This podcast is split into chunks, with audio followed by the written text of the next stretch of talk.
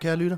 Velkommen til Vanvittig Verdenshistorie, din yndlingspodcast, hvis, øh, hvis du heller ikke har nogen venner. Okay, hård kost herfra. Der inter- interesserer sig for historie. Ja, ja, altså du ikke har nogen, fordi du, fordi du interesserer dig for historie. Men vi er dine venner nu. Og øh, Vi vil altid gerne være dine venner. det vil vi super gerne. Men mindre ja, du er træls. ja, okay. Men altså, vi holder sammen. Ja. Hvilket er sygt nok. Så dig, Charlotte, du skal fucking ikke... Du lægger dig ud, jeg kan godt lide, at du lægger dig ud med altid med navnespecifikke lyttere. Det kan, det kan nogen godt lide. Jeg er din ene vært, jeg hedder Alexander Janku, a.k.a. Hotja fra Lundhede. Mm. Og du er... Charlotte hedder en Peter Løde. Ja, okay. Og med alias alt muligt. Fantastisk. Dagens episode, kan jeg lytte, den er bragt til dig i samarbejde med en tilbagevendende sponsor. Du kender dem fra sidste uge, nemlig altså bog, altså mastodonten mm-hmm. Saxo. Denne gang i en digital version. Så meget, så meget en mastodont, at de opkald efter den originale bogmand i Danmark. Præcis. Altså, The Book Guy. the Book Guy. Ja, han, puttede det, altså, han gjorde det før, det var på papir. Præcis. Det er nemlig Saxo Streaming, øh, mine damer og herrer. En, øh, en online tjeneste, hvor du simpelthen kan altså, lytte dine ører af med lydbøger, læse dine øjne ud med e-bøger. De har over 90.000 titler. Og så har de altså også det her lidt specielle greb, som jeg synes er ret fedt, nemlig evnen og muligheden for, at hvis du er gået all digital, så kan du også ligesom skaffe dig af med, med dine uh, earthly possessions, nemlig via den her salgfunktion, som de har i appen, hvor du simpelthen med tre simple klik kan afhænde alle dine øh, brugte bøger. Så hvis du står i en situation, hvor du ved, øh, det er lidt øh, sidst på måneden, mm. økonomien er lidt stram, men heldigvis har du 8 kubikmeter bøger, som, øh, som måske lige kan redde det sidste, så, øh, så kan Saxo altså være behjælpelig. Det er meget simpelt. Der er en øh, salgfunktion inde i Saxos app, hvor du simpelthen scanner stregkoden på bogen, angiver prisen, angiver standen, trykker på selv, og så øh, er den simpelthen til salg på, øh, på saxo.com, ligesom øh, deres mange andre nye bøger er. Mm. Og øh, når bogen så er solgt, så får du en sms med en kode, som du skal skrive på den pakke, og så skal du sende den ned via din øh, lokale pakkeshop. Det er fandme Super, smart. super, super Så simpelt. hvis man er sådan, øh, prøv at høre, it's 2023, the digital revolution is here. Præcis. Så, øh, jeg, så, jeg er all på streaming. Ja, Præcis. Nu sælger jeg alle mine papirer. Det kan godt være, altså 2023 er jo, øh, altså new year, new me, altså hvis du har besluttet dig for, at du kun vil eje 12 ting, mm. og den ene af dem skal være en telefon med Saxo, så, øh, men du har 80 bøger, så kan, så kan Saxo altså være behjælpelig. Og det, øh, det synes jeg er altså rimelig fedt, også fordi altså, vi har selv, øh, nu har jeg selv nævnt, at vi har masser af bøger nede i kælderen, så jeg, øh, jeg går altså flux ned og ser, om der er et eller andet, jeg kan afhænde. Det skal siges, der er nogle titler, som jeg tænker vil være svære at sælge. Altså min, øh, min H.C. Andersens øh, øh, hvad hedder det, eventyrsamling med dedikation og ting i guldbogstaver, hvor der står mit navn på, det er måske lige frisk nok. Ej, ej. Ja, så igen. Har H.C. Andersen den dedikeret den til dig? Det er Yes. meget fedt. Ja, præcis. Okay. Ej, den er sgu fra min tip, tip, ja, tipoldmor. okay. Ja, i dåbsgave. Det var, det, var- den, øh, og af en eller anden grund, så har jeg valgt Så har han sgu nok næsten skrevet Ja, det er faktisk rigtigt. Ja, hun er fra 1906, så det kunne godt være. Um, hun stod forrest i fankøen. til meet and greet. til meet and greet, lige præcis. Han var på sin gamle, meget gammel, altså han har nok været død i 20-30 år, men altså, hvem tæller? Præcis. Men, men hvis du også vil være en del af den digitale bogrevolution, så kan, så kan du gå ind på Saxo og skrive det op til 30 dage gratis. gratis, lige præcis. Og efterfølgende koster det altså 99 kroner om måneden. Og det er simpelthen bare inde på, på saxo.com.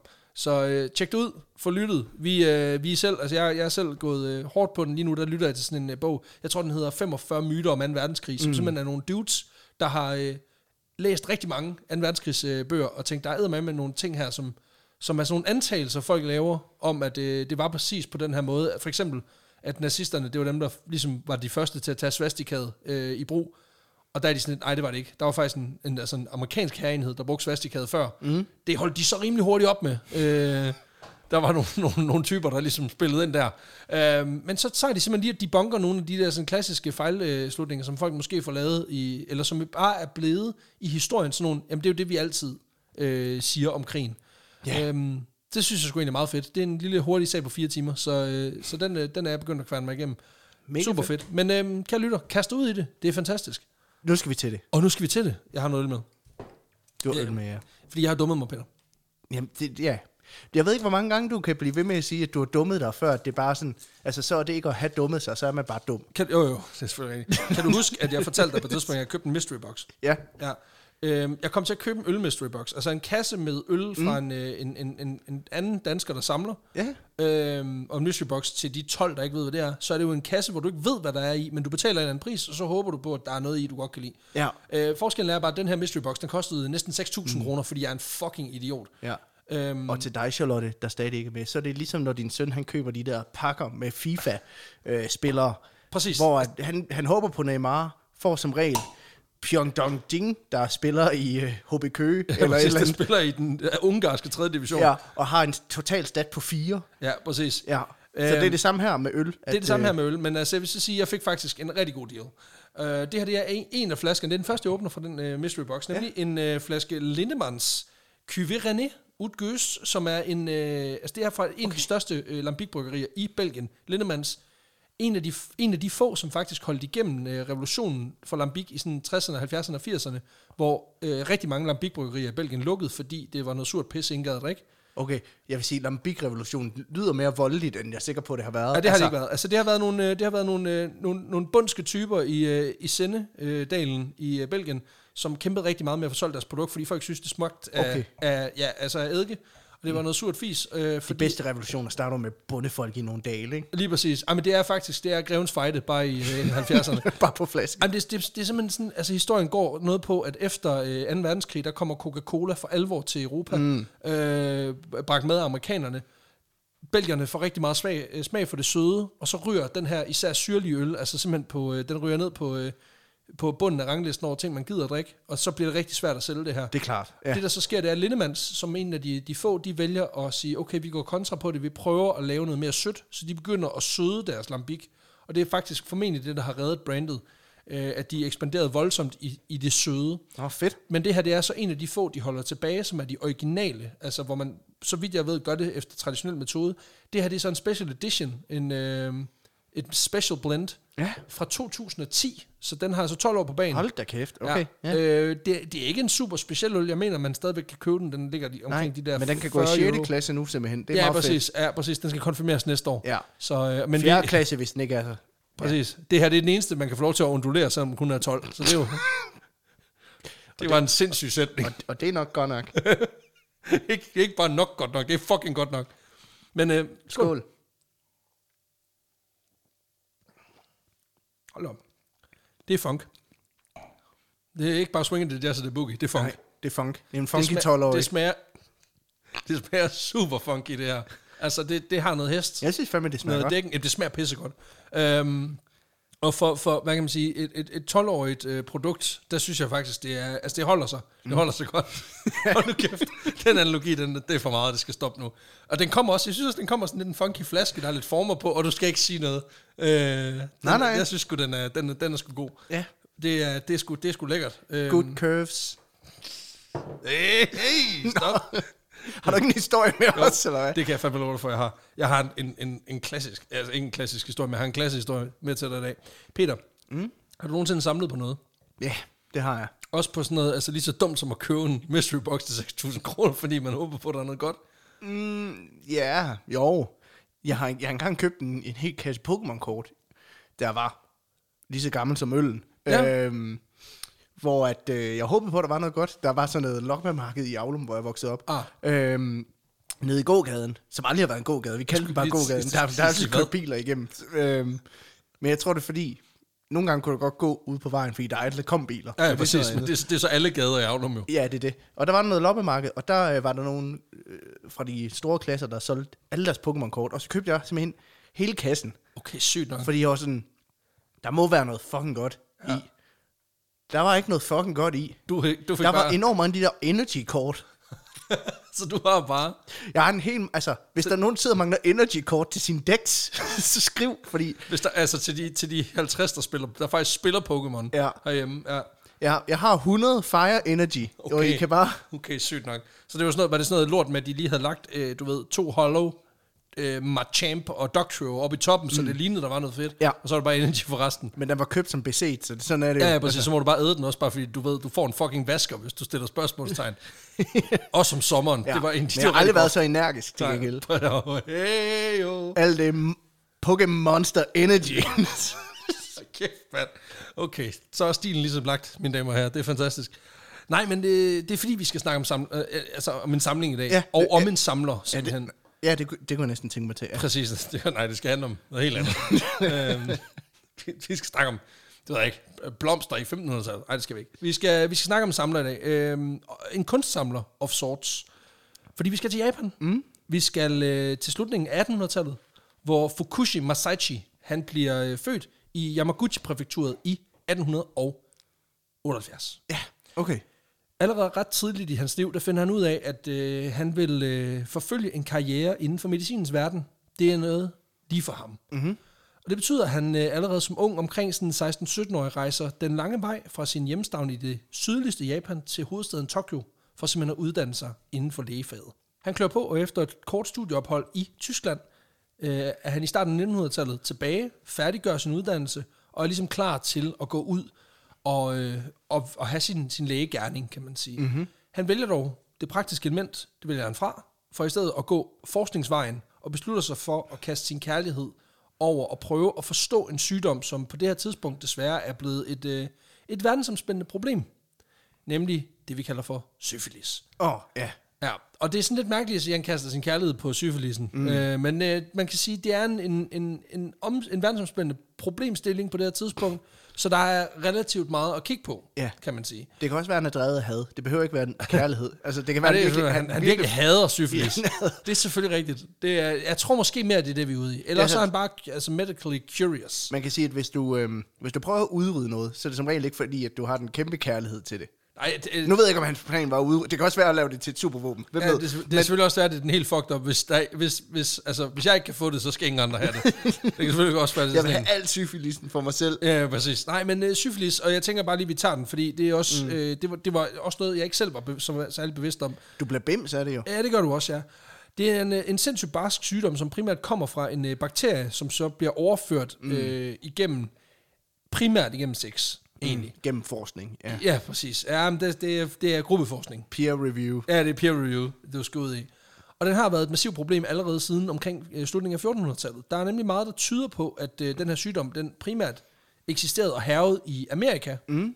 før europæerne lige kigger forbi. Og så er der simpelthen nogen, der har en teori om, at sygdommen faktisk kommer til Europa med Christopher Columbus skibe, da han vender hjem i øh, 1493. Okay. Formentlig, er ikke formentlig, men, men der er nogen, der mener, at det måske endda er Columbus selv, Okay, så han har været over for fedtet rotten, og nu der er der folk, der bliver bims nu om dagen, fordi de får syfilis.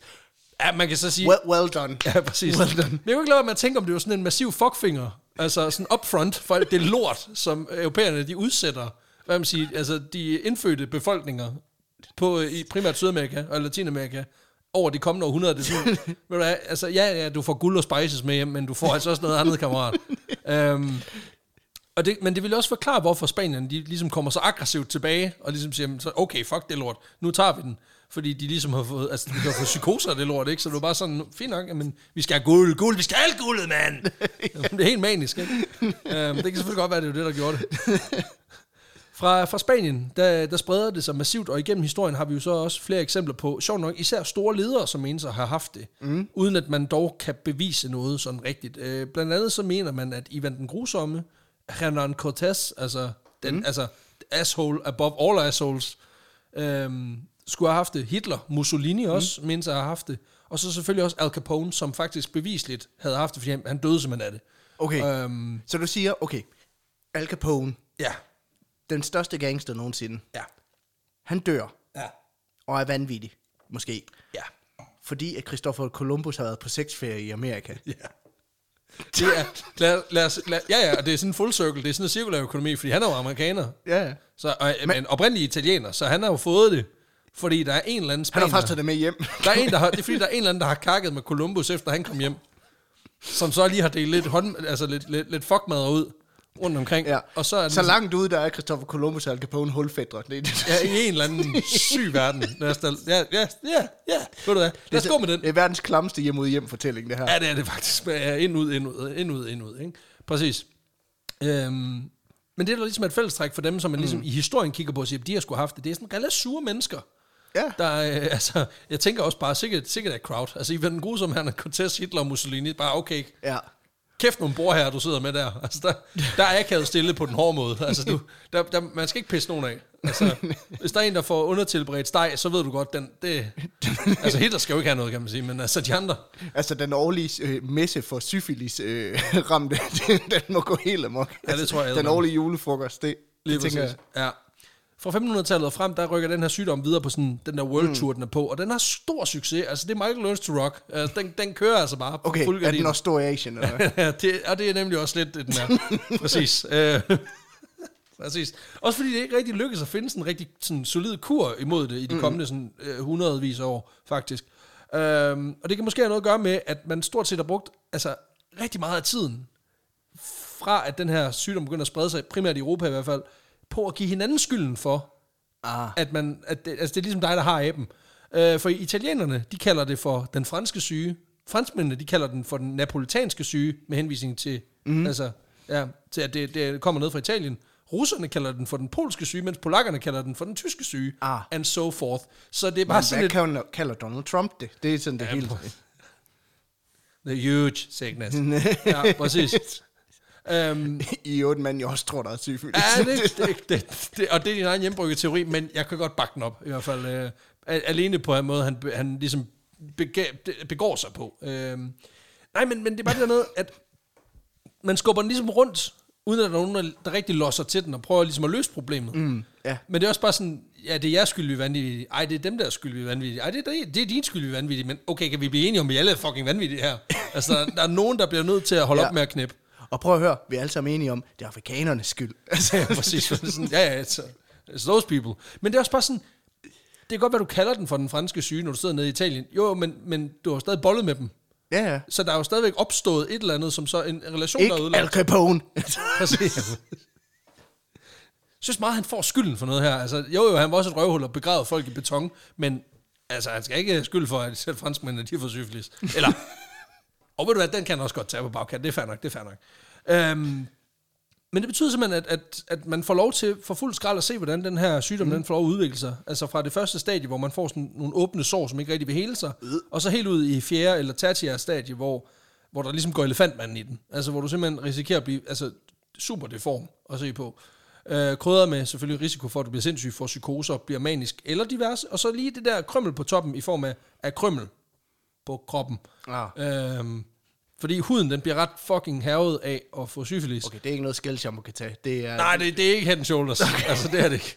Så det, det, det, det er head and shoulders, and toes, der skal til, fordi det er over det hele, ikke? Ja, præcis. Og det er nok mere sandpapir. Det er sådan en korn 80. Altså, det, det, det, ser ikke godt ud. Det, det er ikke fedt. Og jeg griner ikke af folk, hvis der sidder to syfilis, der ramte øh, lytter derude. Det er ikke jeg, jeg griner af. Nej. Det, det er skrækkeligt. Det ser sindssygt mm. ud. Det ser vildt ubehageligt ud, men det er bare for at sige, det sker også. Og grunden til, at jeg nævner det her med, at man bliver smadret øh, på kroppen af syfilis, det er vigtigt. Det bliver vigtigt lige om lidt. Øhm, og nu springer vi ligesom frem til, til, ja. til 1907, hvor, hvor Fukushi her, han er færdig. Og det bliver ligesom syfilisen, der får hans interesse. Måske fordi, man kan sige, der er ikke fundet en kur endnu. Den Nej. kommer først et par årtier senere. Og det betyder, at der er stadig rigtig meget at arbejde med. Med at prøve at forstå den her sygdom. Øh, og prøve at finde ud af, hvad fanden er det, der, der, der, der sker både mm. med selve sygdommen, men også de ting, den kan kaste af sig. Fordi Fukushi kaster sig over den, og får ret hurtigt indsnævet sit felt til at handle om de afledte sygdomme. Altså de infektionssygdomme, ja. man kan få, hvis man også har syfilis. Okay.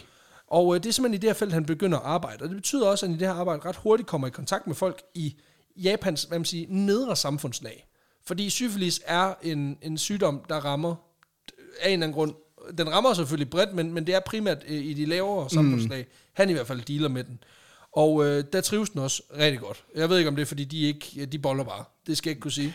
Men, øh, men der er i hvert fald, det er i hvert fald dem, han... han Altså, øh, jeg, jeg, jeg tror, man boller meget inden for samfundslag. Sådan har jeg det. Ja. Altså, så jeg tror, så snart den er dernede, den bevæger sig ikke rigtig opad. nej, Øh, den er ligesom låst fast i... i, i Ja, det er selvfølgelig de sociale klasser, der er. Det Ja. kan selvfølgelig godt være, og især i starten af 1900-tallet i Japan, hvor jeg kan forestille mig, at samfundsstrukturen er forholdsvis låst. ja, det tænker Lad jeg. lad os sige det sådan, ikke? Øh, også bare, hvis der er endelig en, der, der virkelig scorer op af, så tror jeg ikke, han har syfilis. Øh, er bare min bedste bud. Nej, men jeg ved det selvfølgelig ikke. Nu bliver det også bare en hjemmebrygget teori, ikke? Men, øh, men det betyder, at han får en masse kontakt med de her folk, og han opdager faktisk i forbindelse med det her ved et tilfælde, at mange af de her skader, som folk kan få på huden i forbindelse med syfilis, mm. de optræder i mindre grad på folk, som har kroppen dækket af tatoveringer. What? Ja. Og det er, sådan, det, det er ret specielt. Altså det her med, at, at hvis du er blevet tatoveret, så jeg ved ikke, om det er, er... Jeg har virkelig prøvet at finde ud af det, men det er ikke, jeg har ikke kunne finde ud af, om det er hvad man siger, selve behandlingen, mm. eller om det er hvad man siger, det her blæk, der går ind og Nej. ændrer på lesionerne. Men han kan i hvert fald bare konstatere, at folk, der har syfilis og er tatoveret, de har markant færre lesioner. Okay. Og det synes han jo, øh, det er en sindssygt interessant observation. Men problemet er, at det åbner også bare altså fucking Pandoras æske for Fukushi her. Fordi han bliver dybt, dybt fascineret af de her folk, han støder på, som har de her tatoveringer. Og han vil bare gerne se mere. Mm. Og det er lidt problematisk. Og det er simpelthen fordi, at både dengang, men faktisk mm. også i dag, så er tatoveringer ikke... Altså det er langt fra hverdagskost i det japanske samfund. Øhm, Ja, fordi, det, det er meget sådan noget Yakuza noget, ikke? Ja, præcis. Altså, fordi tatoveringer har faktisk en, altså, det er en meget lang og meget broet historie i Solens Rige. Og det starter egentlig med at være forbundet med noget æstetisk, og formentlig også med noget rituelt, men har ligesom udviklet sig til noget, som, som mm, ikke er noget, man viser offentligt. Nej, okay. Og, og det var egentlig også det her rabbit hole, jeg faldt ned i, da jeg begyndte at research på det her. For jeg kan lige så godt alt indrømme, det her det skulle have været en, øh, til vores Pixie-format. Men så begyndte jeg at læse lidt op på tatoveringshistorie i Japan, og tænkte, okay, shit, det bliver jeg også bare nødt til at få med. Så nu tager vi den skulle lige en gang. For tatoveringer har formentlig været forbundet med noget rituelt helt tilbage til den periode, man kalder for Yomon, som øh, foregår fra cirka 10.000 før vores tidsregning og tilbage til, øh, eller helt frem til 400 før vores tidsregning. Men de fleste, der ligesom beskæftiger sig med det her, og i tale sætter det i kilderne, de siger omkring 5.000 før vores tidsregning. Det er der, man, man, man lægger stregen og siger, det, det er i hvert fald herfra, vi, vi begynder at se Okay. øh, tatoveringer. Det, man så baserer det på, det ved vi jo ikke med sikkerhed, men det er, at historikere mener, at der er nogle figurer, man har fundet fra, fra tiden, nogle man kalder for dogu, som øh, har, har sådan nogle markeringer i ansigtet og på kroppen, Ah, som man en mener... God Tyson, øh, Præcis. Tyson ja, Tuss der. Lige præcis. Som man så mener, det, er en, det må være Tyson 1000. Den der på en, Yes. en, en 4.000 år gammel lærer, lærerfigur. 100%. I den efterfølgende øh, Yayoi-periode, der øh, ved vi, at tatoveringer har været en del af kulturen, fordi at kinesiske besøgende, handelsfolk og den slags, de øh, simpelthen har beskrevet dem i deres logbøger og i deres øh, nedfældede kilder. Øh, han menes det så, at tatoveringerne har haft en, en rituel og også en spirituel betydning, og så har det muligvis også været forbundet med et, øh, et statussymbol. Altså Ja, det, er ikke, det er ikke alle, der får øh, en, øh, en tatovering. Altså det er ikke, du ved, den der no regrets henover. altså, Stig Tøfting. det øh. er så plain klipper tatoveringen. Den får du sgu ikke lavet. Eller du ved, den der, hvor du får, altså, får kørt en, en stram fade i nakken, og så får du lige en lille mand med en, øh, med en plæneklipper. Nej, nej. Den, det, det, der skal du være altså øvre samfundslag for, at den, okay. Den virker. Eller få tatoveret en, en sixpack øl på maven. Det er også, det er kun, altså, det, det er high ranking handelsmænd, der kører den. Det er 100. Jeg elsker, hvordan alle de eksempler på tatoveringer, du nævner, det er bare de mest trashy i hele verden. ja, præcis. og ikke adskiller sig sindssygt meget for dem, jeg har. Ej, hold da kæft, du har da en TIE Fighter og alt muligt. Nej, det har du ikke. Jo, Jo, jeg har Fighter, ja, og- og godt nok. Batman, Og, og- Batmans logo. Og et eller andet fucking logo fra et eller andet lorte podcast. Ja, præcis. Folk, der spiller smart. Lige præcis. Øhm, der begynder så at ske nogle, nogle ændringer i de følgende århundreder, hvor tatoveringer mange steder begynder at blive set ned på, og også mere i højere og højere grad for, forekommer på folk, som ligesom mm. står uden for, for samfundsnormerne. Og det er formentlig også noget at sige, at man i flere perioder, blandt andet i det, der hedder øh, Kofun-perioden, og i senere i Edo-perioden, bruger tatoveringer til simpelthen at markere kriminelle. Øhm, Okay, og specifikt i, i Edo-perioden, som løber fra sådan noget 1603 til 1867 cirka, der, øh, der bliver de her tatoveringer simpelthen indført som sådan en form for alternativ til at udmønte en korporlig straf. okay. Altså, så du jeg håber meget, det er sådan en bjørnebandemaske, du får tatoveret på. Sådan en... Nej, nej, det er meget dummere end det. Okay. Altså, som i, som i markant dummere end det, faktisk. øhm, fordi i stedet for, at man simpelthen øh, får, får hakket en arm af, for eksempel, hvis man stjæler noget, mm. så får man simpelthen lige en streg på armen. Altså, så man ligesom får markeret, okay, Jimmy, Okay, Du skal ikke stjæle chokolade ned i Netto. Så nu tager vi lige en streg her, så du lige kan huske på, hvor mange gange du har stjålet chokolade ned i Netto. okay. Jeg har engang været på en sommerhustur, ikke? Hvor Ja. at, øh, vi skulle sætte en streg på os sammen for hver øl, vi havde drukket. Og så den, der havde drukket flest øl i løbet af den der sommerhustur, de vandt. Ja, Ja, hvad vandt man? øl. Mere øl. en mystery box. Så den- af Carlsberg øl. Så rester. Fedt. så rester. Ja. ja. Og det er også klart, at den, der har flest streger på armen, er jo den, der har mest behov for flere øl. Det er, Jamen, det er selvfølgelig- Ja, det er logikken. It makes sense. Øh, de her tatoveringer, de, øh, de varierer, fordi det er ikke sådan, at, at det ligesom er et standardiseret system på tværs af hele Japan. Så hver region har ligesom deres lille variation. Mm.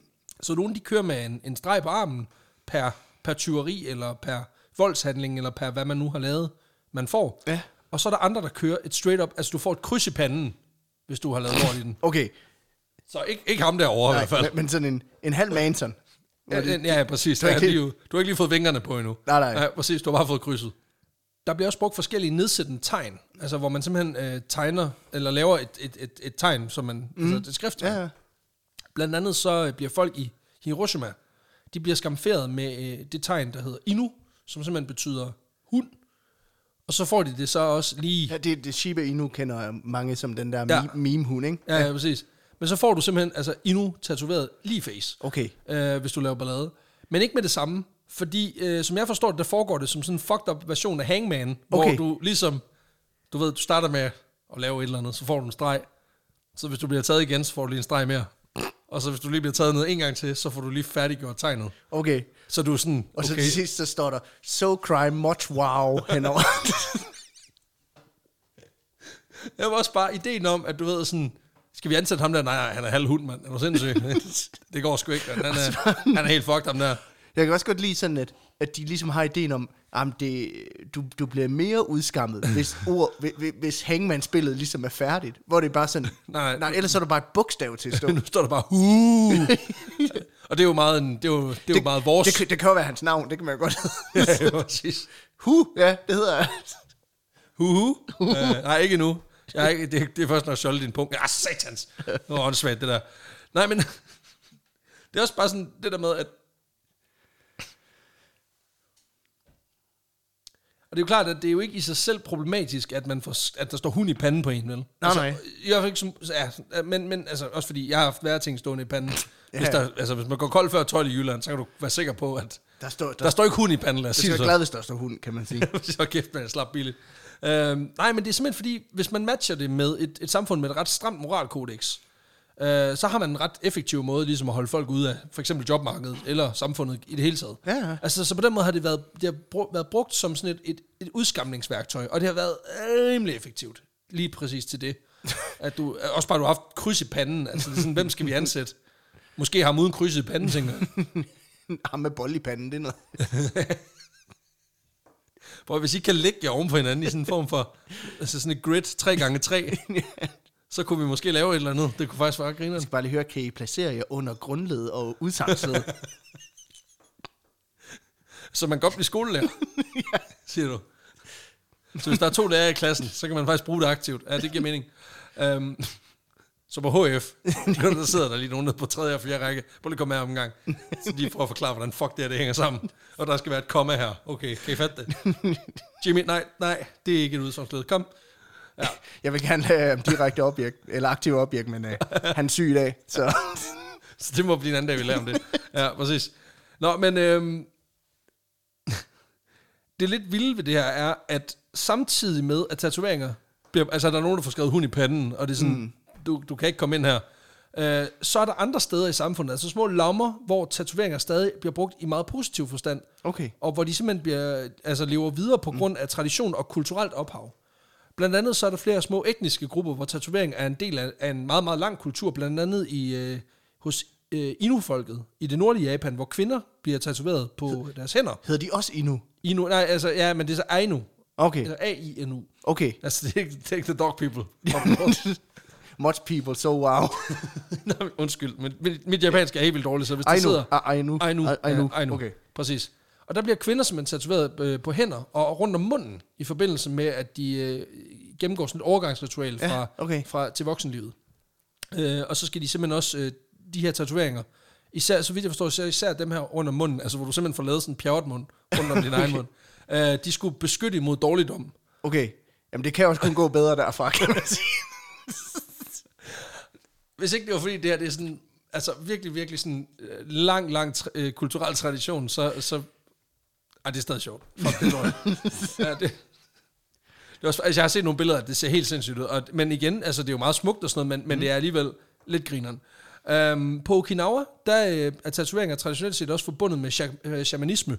Så det vil sige, at øh, der, får, der er der også øh, kvinder, der simpelthen får tatoveret deres, deres hænder i forbindelse med, at de simpelthen udøver de her ritualer. Ja, det ser sindssygt ud, ikke? Ja, det ser, nu prøvede jeg lige at google det. Det ser vildt Det ser vildt ud, ikke? Det, ligner, det er en pjerret Det er en bjørnmund. Altså, det, det, det, er ret, det er ret fedt. Øhm, og igen, altså, det er også, jeg ved ikke, hvad det er for nogle 100, det er mere et overskæg, hun har fået tatoveret hende her. Ja, hvor jeg sådan tænker, altså jeg ved ikke, hvad det er, der holder dårligdom væk. Altså om det er sådan toksiske mænd. eller, eller jeg ved ikke, hvem fanden det holder væk. Men, Why øh, so serious? okay.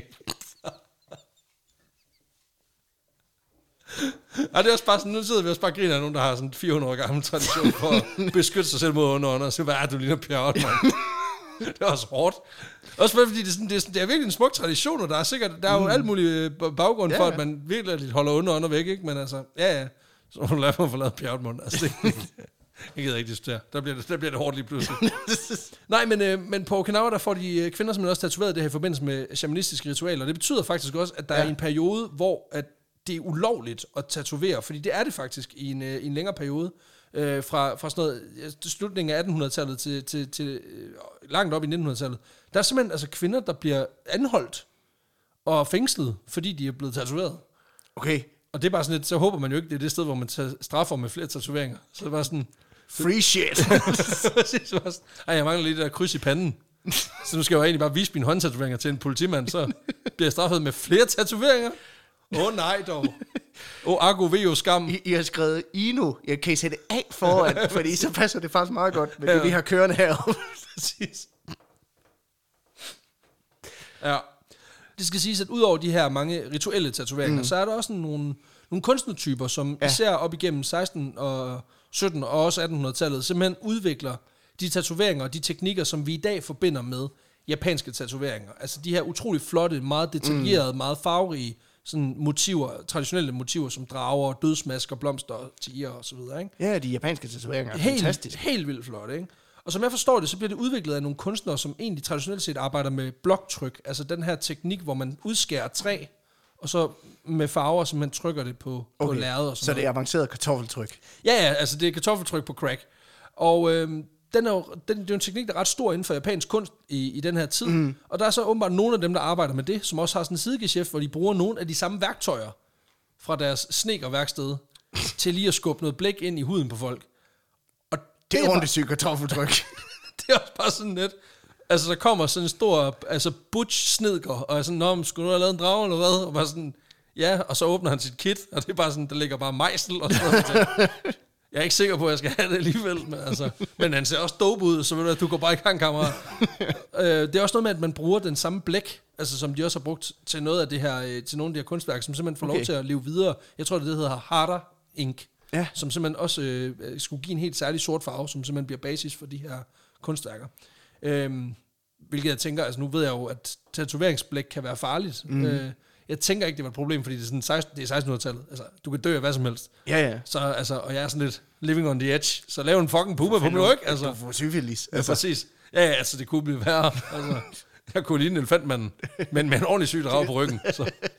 Den ser, den, fucking elefantdrag på ryggen. den ser fucking vild ud. Altså, hold kæft, mand. Hvis du kan tatovere rundt om puklen, så vil det være helt perfekt. Ja. Nå, men den her nye stil, den, øh, den er, bliver jo ret populær øh, i Japan selvfølgelig, men, men tiltrækker faktisk også en masse opmærksomhed fra udlandet. Så mm. op igennem især slutningen af 1800-tallet, starten af 1900-tallet, der er der folk, der begynder at komme til Japan udefra, simpelthen for at få lov til at, at få de her traditionelle, eller de her japanske ja. Ja. tatoveringer, og de her motiver på egen krop. Og det er, jo, det er jo fedt nok, når man ser på Ja, ja, dem, men det er også bare sådan lidt et vildt tidspunkt, fordi de her tatoveringer, de er ulovlige at få lavet. Fordi fra 1872, hvor Japan faktisk, de har kørt så meget sådan isolerende mm. politik, hvor de simpelthen nærmest øh, har lukket landet ned for, for fremmede, så åbner de op, og i forbindelse med det, der gør man simpelthen tatoveringer ulovlige. Okay. Så det begynder at blive sådan, altså giga underground shit, det her. Okay, der, Øhm, øhm, der er et sort marked. Der, er- ja, der er ikke, nej, men det ved jeg ikke, altså der er kun et marked, og det er det sorte. Okay, ja. Ja, altså, der er ikke noget legitimt marked. Så, øh, så det er undergrund. Det er ren undergrund. Og det, øh, det her forbud holder så indtil lige efter 2. verdenskrig, hvor, hvor de allierede styrker simpelthen åbner op for det igen. Okay. I, I 1948. Hvilket jeg også synes er vildt, at det er bare sådan, ja, ja, alle de der love, I har, som sådan er baseret på tradition og alt muligt, ja, dem skal vi lige, ja, dem lukker vi lige for. Fuck det. det skal I ikke selv bestemme. Og sådan, Nå, okay, sygt nok. Øhm, men det betyder også, at, at man kan sige, tatoveringer i den her periode mm. er forbeholdt de få, både udlændinge, men også dem fra Japan, som simpelthen dyrker det her som en livsstil. Ja, klart. Ja. Øhm, og som har held til at, kan man sige, holde det skjult, også i offentligheden, simpelthen ved, at man får lavet tatoveringer steder, hvor man ikke kan se det. Ja, eller få tatoveret en hel jakke Ja, på. Så ingen, ingen, så går du bare i bar mave hver dag. Hvis man tænker, kæft, man er sindssyg jakke, han nu. Kæft, den er tight. Okay, han ligner fucking René Diff, det er helt vildt, det der. Kræfter med stram t-shirt. Præcis. Altså, skin tight og et hardy. Vildt nok. ja. Nej, men, øh, men, men det er klart, at, at man kan sige, det her, det, det, det, det jeg læste en, øh, en, en artikel om hvad man siger, den japanske tilgang mm. til tatoveringer, hvor der blev talt sig det med, at japanske tatoveringer er mere for, hvad kan man sige, det handler ikke om at vise det for nogen. Nej. Det er meget sådan en, en, en intern ting. Okay. Men der kan man sige, det tror jeg også måske kommer lidt af, at det har været forbudt i så mange år. Ja, Altså det der så med, man har holdt det skjult, ikke? Ja, og dem, der har dyrket dem, har fået dem for deres egen skyld. Mm, Fordi ja. de kunne ikke vise dem frem til nogen. Altså, du kunne ikke vise, at jeg er en fucking farlig fætter, der har tatoveret en dødsmaske på, på ryggen, vel? Nej, nej. Fordi, jamen, ja, det er fint nok, men du er fucking anholdt, ikke? Altså, ja. Her, er en tatovering mere. Så du lige får færdiggjort øh, den ene balle, som du mangler, hvor der så kan stå hund. ja. Nej, men, øh, men det betyder også, at det her det tiltrækker et, et bestemt crowd, kan man sige. Der er nogle kilder, der i talesætter, at det her også var for, for hvad man siger, rige forretningsmænd, der gerne ville bruge deres penge, mm. men ikke havde brug for at flashe det. Men, men som jeg forstår det på, på kilderne, så er det primært folk i den lavere ende af samfundet. Altså folk, der arbejder med hårdt fysisk arbejde, industriarbejdere, den Ja, slags. ja. Og så folk, der har sådan en, en spændende kombination i arbejdslivet. Altså forstået på den måde, at deres arbejdsliv ligger sådan lidt på begge sider af lovgivningen. ja, ja, de har flere indkomstkilder. Ja, ja, præcis. Ja, ja, præcis. Lidt ligesom os. Øhm, men, men. Men de betaler ikke skat. Nej, præcis. Ligesom, nej, ikke noget. øhm, for vores ven Fukushi, som vi har parkeret Ja, en del gange i, i, i efterhånden, ja. 1907, ja, ja, præcis. Øhm, der er det rimelig underordnet, hvem det er, der får de her tatoveringer, fordi han er bare her i starten af 1900-tallet faldet fuldstændig ned i det her kaninhul. Altså han mm. synes, det er vildt fascinerende, fordi man kan sige, han kommer jo fra sådan en, en forholdsvis velhaver familie, lægeligt uddannet, altså, altså on course til at blive en del af, hvad man siger, den højere øh, sociale øh, øh, hvad man siger, øh, grænsekage, ikke? Et- det højere lag i hvert fald. Og så møder han de her folk og ser jo, at jamen, de har en eller anden dybere forståelse for den japanske kulturarv, og får den faktisk bragt videre på deres eget skin. Mm. Og det synes Ja, ja, han er super, super fascinerende. Altså, og, og især de her folk, som vælger at få transformeret hele deres krop til et maleri af traditionel japansk kultur med fortællinger om krigere og mytiske væsener og alt sådan noget. Altså, det, er jo fa- det er jo fucking fantasy. Ja, ja. Bare på kroppen, ikke? Altså, det er Harry Potter på Det hele kroppen. med, det var, det var, det var live action manga. Altså. Præcis, præcis. Og selvom de ikke er eliten, det er lige meget for ham. Altså nærmest tværtimod, det er fedt, fordi han arbejder på det tidspunkt. Det er hele Dragon Ball-serien. jo. ja, præcis. Og du skal huske at læse den bagfra. Det er noget fucking råd. Ja. Øhm, på det tidspunkt er han blevet læge på et hospital i Tokyo, og, og han spørger selvfølgelig, hver gang han møder nogen, som viser ham de her tatoveringer, så spørger han selvfølgelig super interesseret ind, mm. men kan jo også godt ligesom se, men jeg kan ikke få lov til at komme dybere ind i den her interesse, fordi jeg skal, ligesom, jeg skal jo ligesom ind i miljøet, Ja, og det kan jeg ikke fra den her lægebriks. Øh, nej, klart. jeg er nødt til, der er nødt til at gøre et eller andet. Øhm, og det betyder også, at han er nødt til ligesom at, at, at fokusere og prøve at se, om man kan gøre et eller andet. Altså, kan, kan, kan jeg komme ind i det her miljø?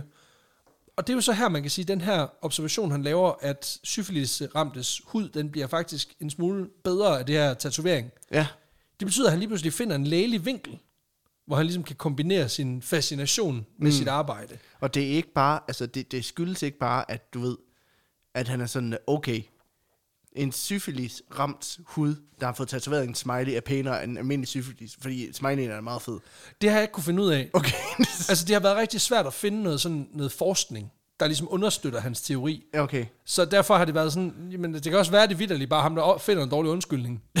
altså, det, det, så det hænger lidt i det uvisse, og det, det er også lidt en svaghed ved historien, det skal jeg aldrig indrømme, at, at, at jeg ikke har kunne finde et eller andet, hvor man siger, her er den her 200-siders bog, han har skrevet om Ja, ja. Altså, der er ikke et værk, i hvert fald ikke med de kilder, jeg har kunne finde. Men det er også bare en teori på det her tidspunkt, han har, ikke? Ja, ja, ja, præcis. Det er jo hans egen lille hjemmebrygget, ikke? Og på et tidspunkt, så man sige, det kan også være, at fordi i løbet af hans liv, der bliver der opfundet penicillinkur og sådan nogle ting, som kan holde det i skak. Og så, man sige, så er det jo ikke så, så relevant, at han kommer rendende i 50'erne og sådan lidt. Prøv at høre, jeg har det. altså, hvis du bare får Brian Sandbergs hud, så er det bare, så har du ikke syfilis. Så, er det- så er det løst. Og de siger, ja, ja, vi kan også bare give dem penicillin. Nå, ja, okay. Godt ord igen. Så du skal ikke ind i tre rockerklubber. Det er gotcha. Det er smart. Smart. Øhm, nej, men i, i, i 1907, der får han simpelthen mulighed for at indlemme den her interesse i sit professionelle virke, da han simpelthen begynder at fokusere mere på huden som et selvstændigt forskningsfelt. Ja, Øh, hvor tatoveringer så bliver en naturlig del af det, fordi han kæder det sammen med sine studier i forhold til at bruge det her tatoveringsblæk mm. til at reducere lesioner i forbindelse med syfilisudbrud. Og det betyder, at han nu kan bruge sin arbejdstid på at mødes med folk, ikke nødvendigvis nogen, der har syfilis, men bare folk, der vidderligt har mange tatoveringer. okay. Øh, og så kommer den her fine, øh, habitklædte læge simpelthen og begynder at omgås, øh, hvad man siger, de her folk, som jo som dyrker det her, men også har et, et, et liv, der er mildest talt anderledes end, øh, end den kære Fukushis. Fordi de står ligesom på en, en arbejdsplads, øh, altså på en eller anden øh, bygge, byggepladsen hele dag, Mhm. mm-hmm. og så går de lige ind og får lavet noget drage om aftenen, og så mødes de i et badehus bagefter og viser deres, deres ja. ja. altså sparker dæk, ikke? Øhm, og det betyder, at han, han også knytter nogle ret tætte bånd til de her folk, som jo allerede har en form for fællesskab på grund af deres interesse, også fordi det er ulovligt på det her Ja, ja, ja. tidspunkt, så, så de kan ikke rigtig vise det frem for andre, så de deler jo ligesom med, med ligesindet, kan man Det sige. er klart, ja. Øhm, Fukushi han begynder at deltage i de her sammenkomster, som, hvor folk de simpelthen mødes i øh, sådan nogle private badehuse rundt omkring i Tokyo, hvor de simpelthen møder op, og så, som jeg sagde før, de sparker simpelthen dæk. Altså de, mm. de viser simpelthen, De sammenligner. de sammenligner, viser hvad de har, viser hvad de får arbejdet på lige for tiden, og sådan nogle ting, og får snakket om den her passion, de har. Og imens så står Fukushi lidt på sidelinjen, han observerer lidt, spørger en masse ind, du ved sådan noget small talk, ikke? Ja, ja, klart. Ja, men det er ikke helt nok. Nej. Fordi han har et, et større mål. Øhm, og der er, der er et spørgsmål, som han sådan rigtig går. Jeg, jeg antager, han går med det i mausen. Øhm, Han har fået tatoveret det på mausen. nej, det har han nemlig ikke, fordi Fukushi har ikke selv nogen tatoveringer. Nej, okay. Men han Nå, vil, det, det, troede jeg. nej, nej, overhovedet ikke. Uh, han er clean as a baby. Um, det håber jeg. Altså, jeg ved ikke, hvor mange, der får tatoveret deres baby. Men uh, lad lige være med det en gang. um, det er jo også ulovligt. Uh, Guds tak lov. Nej, men, men, men han har i hvert fald et spørgsmål til mange af de her, som, som jeg antager, han lige skal arbejde nogle år på lige at få framet rigtigt. Fordi mm. han har ikke tatoveringer. Han vil vildt gerne have nogen. Bare ikke på sig selv. Og jeg skal aldrig indrømme, det her det er den del, der frustrerede mig allermest i min research, nemlig ja. at jeg ikke kunne finde ud af, hvordan han får åbnet den her snak. Fordi i kilderne, de i talesætter på ingen måde, hvordan... Det sker bare, det her. Fordi på et tidspunkt efter 1907, Ja. formentlig omkring starten af 1920'erne, der begynder Fukushi øh, Masaichi at samle på tatoveringer.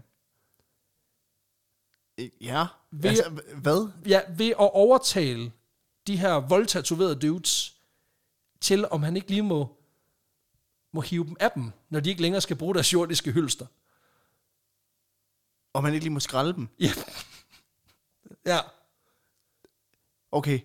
Så han Så, går... så, så, så inden de bliver begravet, så kommer han med kartoffelskralderen, og så tager han lige den der delfin, de har på låret. Så han, han går Ramsey Bolton på deres barrøv, som om 6 minutter er mere bar, end den var før. Okay. Yes. Og der er jeg bare nødt til at sige, Det er Jeg kan- verdens klammeste glansbillede. det er det, og jeg kan, jeg kan overtale folk til ting. Mm. Jeg, jeg er ikke den bedste, altså jeg kender folk med mere karisma. Det her, Det gør jeg også. Tak. det her, det er above all levels. er du fucking sindssyg, hvor skal du have nogle vilde overtagelsesevner, for at kunne overtale folk til det her shit. Altså, hans frimærkesamling, det er den, det er den fedeste i byen. Han har de fedeste lederjakker i hele byen. Det kan, være, det kan du fucking være sikker på. den er verdens klammeste slangeskinsjakke? Og det er simpelthen det her, der bliver Fukushis gameplan. Altså, han vil lave en samling af tatoveringer, ja. og bevare dem for eftertiden, ved at gå Buffalo Billy bedende. Ja, men det, det skal huske på, og det er, en, det er en vigtig distinktion her. Det er det med samtykke hele vejen igennem. Ja, ja, og Så det er ikke sådan med- forskningsøje med. Ja, ja, det Ja, ved jeg ja, du kender den. Du Ja, kender ja, historien. Jamen, jeg kender godt humlen. Ja, ja. Ja, ja, præcis. Og det betyder simpelthen, over de næste par årtier, så går han i gang med at opbygge altså den vildeste samling Ja. af menneskeskin, verden nogensinde har set. Og og det, det vil sige, det siger ikke så pokkers meget, fordi der er Det- ikke så det- mange samlinger i verden. håber i jeg ikke. Det håber Nej, jeg Det, det, åh, det kommer vi til. Øhm, men, men den her, den er, den, den er, den er alligevel... Next. den er stor. Den er vild. Jamen også en ting er, at den er stor, men den, den er også det er en lidt vildere ting. End, Altså, er det mål på kvadratmeter, eller på, på, på Ja, antal? det, det kan vi godt. Den kan vi også godt tage, okay. øh, hvis det er. øhm, og det, det vilde er jo, at han, han er ikke, det er ikke fordi, han har intention om, at han skal bruge dem på sig selv. Altså, han er jo ikke psykopat, vel?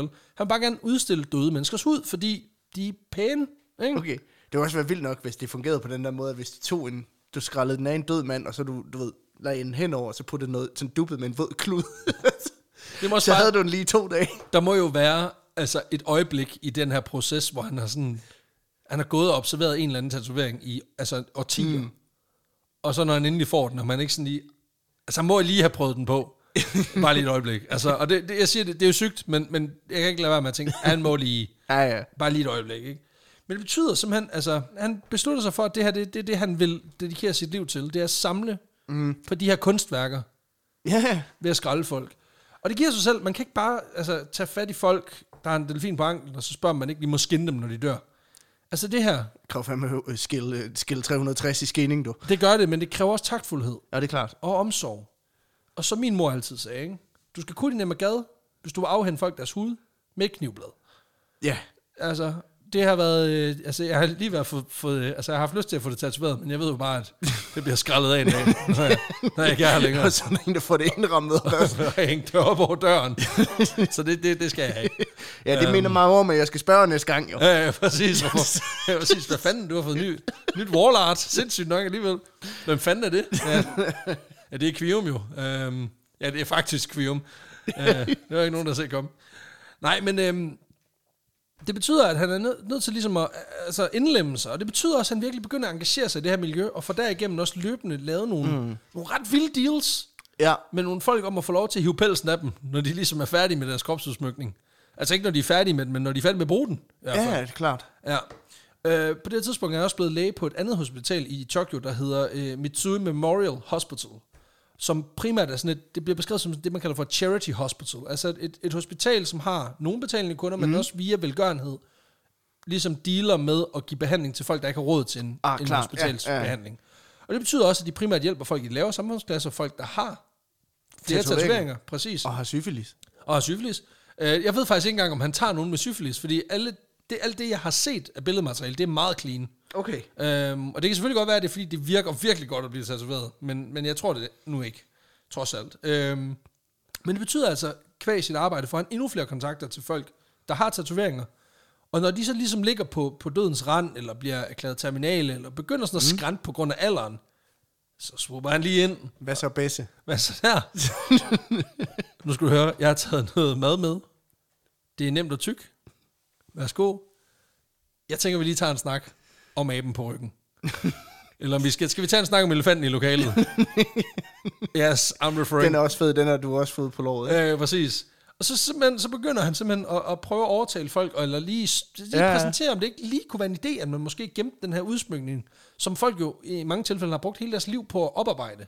Og det, det synes jeg jo på en eller anden måde, at altså det, er jo, det er jo et ret stærkt salgsargument at sige, at du har brugt de sidste 30 år på at spare op, Ja. og få eksekveret det her kropskunst. Skulle vi ikke bevare det for eftertiden, så du ikke bare bliver kylet i jorden, og så bliver det glemt? Ja, men det er jo ligesom at begrave et Van Gogh. Altså, Ja, det, på en eller anden måde. Altså, og, og på den måde kan man sige, der er han jo, har han jo enormt meget respekt for kunsten. Mm-hmm. Selvom at, altså, og det, det, det var virkelig det, der var svært for mig, da jeg skrev det her, der med, at det er jo stadigvæk, det er jo menneskehud. Ja, ja. Okay, du siger med den der entusiasme, som er sådan lidt uhyggelig. er- ja, ja. Ja, ja, ja. Det er det, der gør fed, jo. og det er det, det, er det der med, altså, det har sådan lidt, det har sådan altså, lidt Hannibal Lecter over sig. Det er lidt sindssygt, Ja, men det er jo også kunst. det er det. Det er livsstil. Det er fedt. Ja, det er fedt. Det er også pisklamt. Så længe han ikke går i dem, så... Øh, Ja, og det har jeg jo så ikke kunne finde ud af. Altså, jeg, jeg tror ikke, jeg, vil, jeg, igen, jeg har også en karakterbrist. Jeg vil ikke kunne dybe mig. Men det er jo ikke det samme som han. fuck me? I'd fuck me. I'd fuck me so hard. Jeg er glad for, at du ikke lavede din asiatiske øh, dialekt. Det havde været fucked up. nej, nej. Nej, Nej, det, det må man ikke. det må man nemlig ikke. Det gør vi ikke her Nej. i forretningen. Eller det må man faktisk godt sige, Pius. Ja, men Pyrus, han Du skal må bare ikke lave det med flødeboller. Ja, præcis, så det har vi holdt op med. Vi laver bare sjov med folk, der har fået tatoveret pjørtmund, ikke? Altså det, så stopper den også der. Præcis. Det andet ville være super, altså uden takt. det havde de jo faktisk også flødebollerne, kan man sige. Ja, det er simpelthen rigtigt. Jamen, det er det, jeg mener, og det er derfor, jeg siger, at samlingen stopper der. Det andet vil være sindssygt upassende. Som en fucking syg mand vil sige. Altså sådan en, du ved, der bare hiver huden af folk og sådan noget. Ja. Nej, men øhm, man kan sige, det betyder også, at når han ligesom får overtalt folk, mm. så øh, laver han deals. Jamen prøv at, når, ja. du, øh, når du ligesom har ordnet ud og sådan noget, så kigger jeg lige forbi. Så laver han lige en, en obduktion af afdøde. Ja. Og så tager han lige deres bodysuit af. Øhm, deres, birth, deres birthday suit. og så efterlader han dem simpelthen, og så øh, tager han huden med videre. Og øhm, man kan jo ikke gemme hud bare sådan. Nå, kan man ikke det? Nej, det kan, det kan man ikke. Nå, okay. Øh, den, den, den, der, der sidder også alt muligt snask på indersiden og sådan noget, som man lige skal have pillet af. Nå, ja, okay. Øh, og det betyder simpelthen, at uh, Fukushi, også fordi der er jo ikke rigtig nogen, der har skide meget sådan, altså der står ikke nedfældet skide meget. Jeg ved, der er lavet noget, øh, altså der, der er folk, der har simpelthen har excelleret i at indbinde bøger Mhm. mm-hmm. i læder lavet af menneskehud. Ad, okay, sådan Ja, ja, ja. Necronomicon-agtigt. Øh, Ja, altså der er blandt andet en, en, en bog, som er indehold, skulle angiveligt skulle indeholde alle retsdokumenterne fra en sag, fra et plot, der blev lavet imod den britiske trone på et tidspunkt, mm. hvor en del af straffen, den blev udmyndtet i, at huden, eller at, at, at indbindingen til den her bog, skal komme fra røven fra ham, der stod bag plottet. Seriøst? Ja, Så der er sådan en stjerne du midt får på. lige sådan en tillægsstraf. Der er sådan der, er- der er et hul i bogryggen. Hold lige stikke en blyant ind. Jeg har altså lige sat en blyant spidser i bogen. Det er smart, det er sgu smart. Det får du brug for. Det bliver, den bliver du glad ved. Ja. Men det er sådan noget med, at... ja, jamen, der er faktisk lavet sådan en... Øh, der, jeg, jeg, jeg læste om, at der var lavet sådan en, en, en, øh, en stor indsamling, hvor man simpelthen har kigget på øh, offentlige biblioteker, hvor man simpelthen har fundet ud af, at der er 31 bøger på nogle af de største biblioteker i hele verden, som angiveligt skulle have lavet menneskehud. Og indtil videre, der har man så undersøgt øh, jeg tror 25 af dem eller sådan noget. Og der er de 19 af dem har vist, at det er faktisk menneskehud. Okay. Så og det, er, det er især sådan nogle altså fanger, der, hvor straffen, du har fået en tillægsstraf. Ja, ja. Altså, du bliver dømt øh, 6 år og 3 måneder, og så i øvrigt tillægsstraf. Og to af- bogbindinger. du skal afgive dine røvballer til det her projekt. Var sådan, okay, kan jeg få samfundstjeneste eller et eller andet? Altså, det virker lidt sygt. Okay, altså, den, den, den den, måde, den, den- har bog har en fucking nipple piercing. Altså, Jeg er ked at sige det. Den måde, anklageren kigger på mig på. Altså, det her, det handler ikke om retssikkerhed overhovedet. Det handler ikke om retsfølelse, det handler om, at han er en fucking kinky fætter, ham der. Han skal stoppe det lort af det nu. han står og mangler ringbind, jeg kan se det på. Han er ringbind. Yes, præcis. Så klipser du lige. Ja, ja, jeg har set dig, dit syge svin. Hvad fuck laver du her? Hvordan du har fået en jurauddannelse? Hvad fanden er det her? Ja, ej, det, er- det, det er sindssygt nok, men, øh, men det er sådan en ting. Øh, det vil han ikke. Nej. Han vil bare gerne, øh, Okay. han vil bare gerne, du ved, altså, lave dem til kunst, ja. som man siger. Og øh, fordi man ikke bare uden videre kan, kan altså bare gemme det, så, øh, så må Fukushima, der er jo ikke nogen vejledning, så er Fukushima nødt, nødt til at gå i gang med det helt store gør det selv kursus, i hvordan man ligesom bevarer de her smukke tatoveringer. Fordi man kan sige, jo, han kunne jo godt gave dem, ligesom ja. Man gaver læder. Problemet ved det er jo, at det ændrer farven helt vildt, og du ændrer strukturen på det. Så, ja. Ja. så, og det du gerne vil have, du vil gerne have det så naturtrudt som muligt. Altså, du vil, er gerne, have, klart, du ja. vil gerne have Carl Ekli. Altså, du vil Ja. gerne have, den står helt stramt. Det er klart. Det er nærmest som om, han var her endnu. øhm, Og bare tage sin jakke af, ja. præcis. Og det betyder, at, øh, at Fukushima han kører to primære metoder, når der skal konserveres. Han kører øh, den våde og den tørre, Okay. kan man sige. Øh, begge metoder, de starter med, at man simpelthen lige lirker skinnet af i, øh, i så få stykker som muligt. Gerne et. Altså, hvor man simpelthen bare mm. tager den af som en pyjamas. Sådan one piece, du ved, hvor man ligesom bare ja. Ja. åbner for, forfra ved lynlås, og så bare... Rup. Og når man så er færdig med det, så strækker man det ud, og får ligesom fjernet alt det overskydende, der er på indersiden. Altså nerver Ja. og alt sådan snask. Ja, ja. Ting og sager, ikke? For nu på et videnskabeligt udtryk. Ja. Snask, klassisk videnskabeligt udtryk. øh, det lyder helt sygt at sige det, fordi det er vidderligt et menneske, der er vendt på vrangen, og nu man engang bare skralde ham. Ikke? Ja, ja. Men det er altså sådan, det sker. Nogle bliver så tørre, mens de bliver strukket ud. Det kan for eksempel være enkelt stykker. Altså hvis du nu har en stor, flot rygtatovering, men der ikke er så meget andet på armene og benene, ja. så skærer man ligesom det ud, og så strækker man det. Ja. Så det ligesom kan, kan preserveres som sig selv. Og så er der så den våde metode, som er lidt mere omstændig, men også bliver prioriteret, hvis han kan få fat i nogle, nogle, nogle kunstværker, som er lidt mere helstøbte. Også fordi, at den metode, den øh, våde metode, som jeg forstår det, så bevarer den også fleksibiliteten i huden, hvilket gør, Okay. at man kan, man kan overtrække ting. Ah. Og det skal siges, det er så primært ting, der er også er, men, der er menneskelignende. Okay. Det andet vil være sindssygt. En hjort. den, det er den sygeste hjort. Derfor er de her bukser. Tatoveringer. Ja, det er jo derfor, det er jo den linje, han ikke har skulle krydse, fordi så har, han jo, så har man jo sagt, okay, du er syg. Ja. Altså, det, det er det der med, at du må nødt til at fucking holde det stramt, fordi hvis du begynder at lave alt muligt, hvor det er sådan, jamen, ja, det er jo sådan en En, en med jazz hands og tatoveringer. Ja, præcis. Det så fedt ud, så jeg tænker, jeg kunne ikke dybe mig. Jeg har jo fået Shiba Inu med Inu-tatovering. Ja, præcis. Og det må du ikke. Much meta, so wow. siger Fukushi, du er nødt til at gå i fængsel. Det, det, det, går, det går ikke. Du er nødt til at stoppe dig nu.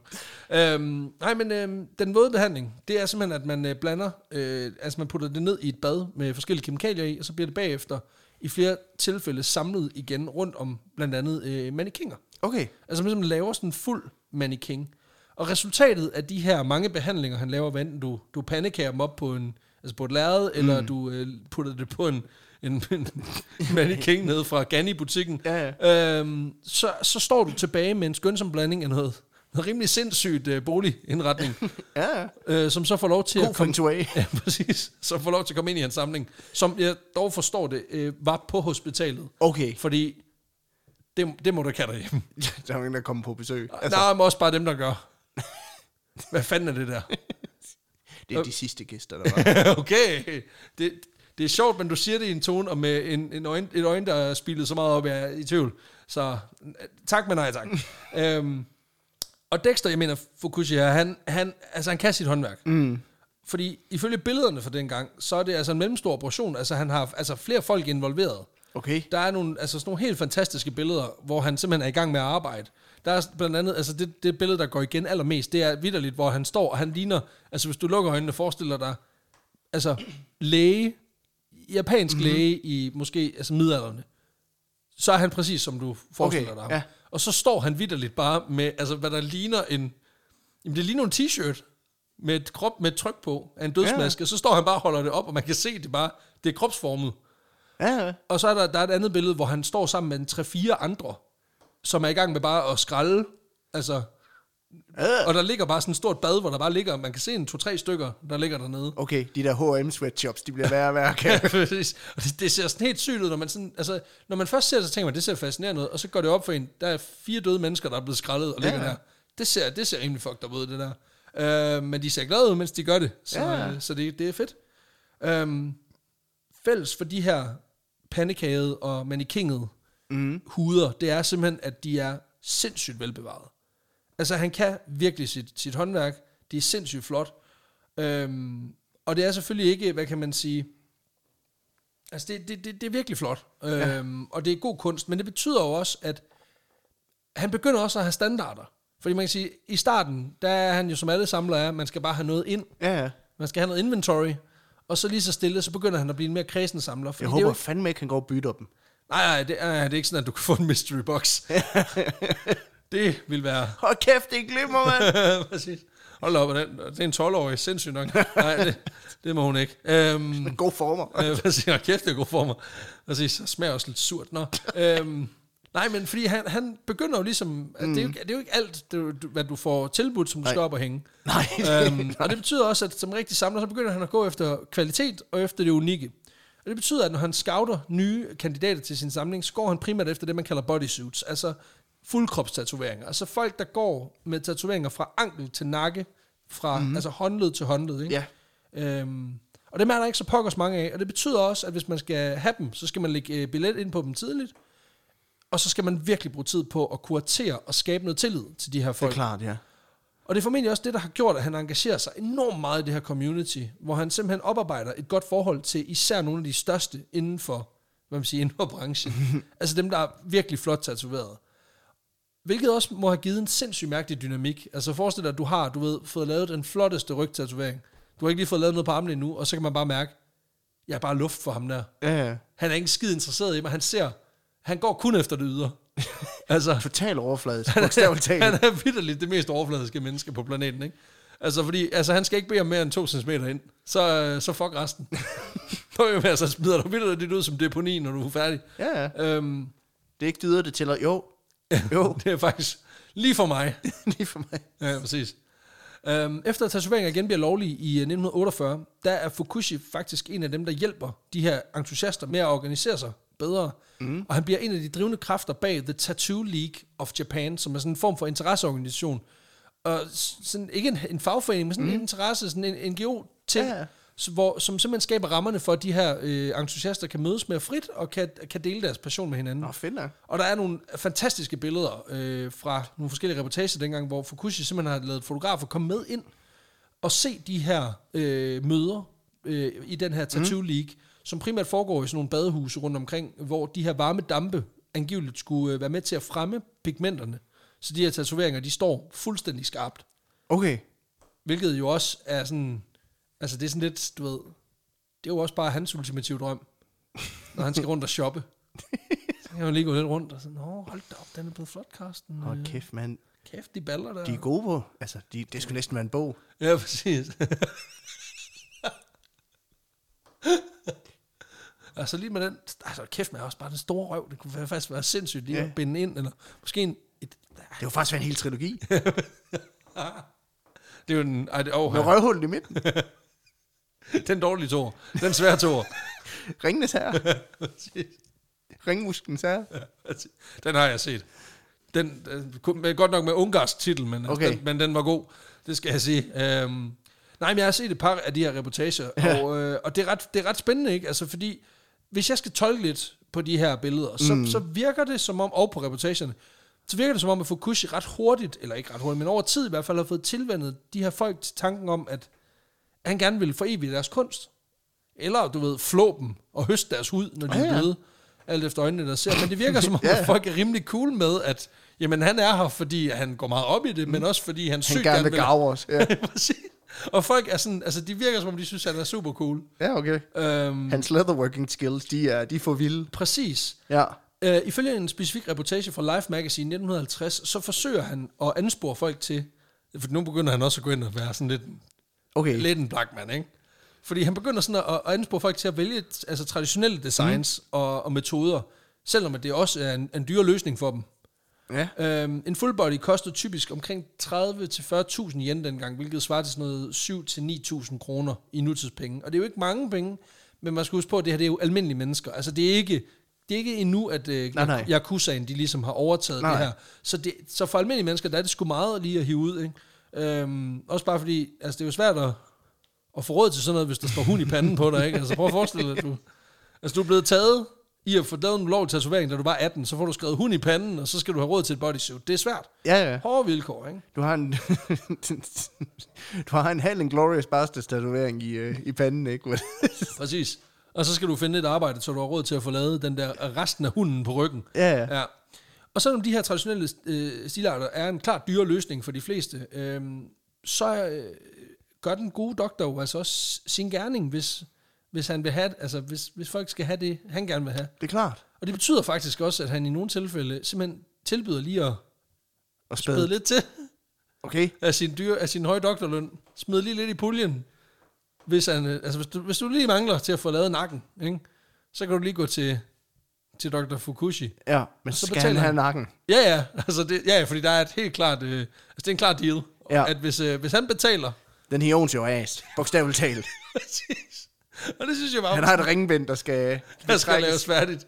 det, sådan, det synes jeg bare var helt sindssygt, at man bare laver sådan en helt åben agreement, der hedder, ja ja, jeg skal nok betale for, at du får den der samurai-kriger på den ene balle, men til gengæld så vil jeg have lov til at flå huden af dig, når du dør.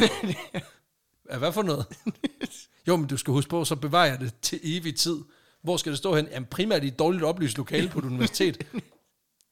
Okay.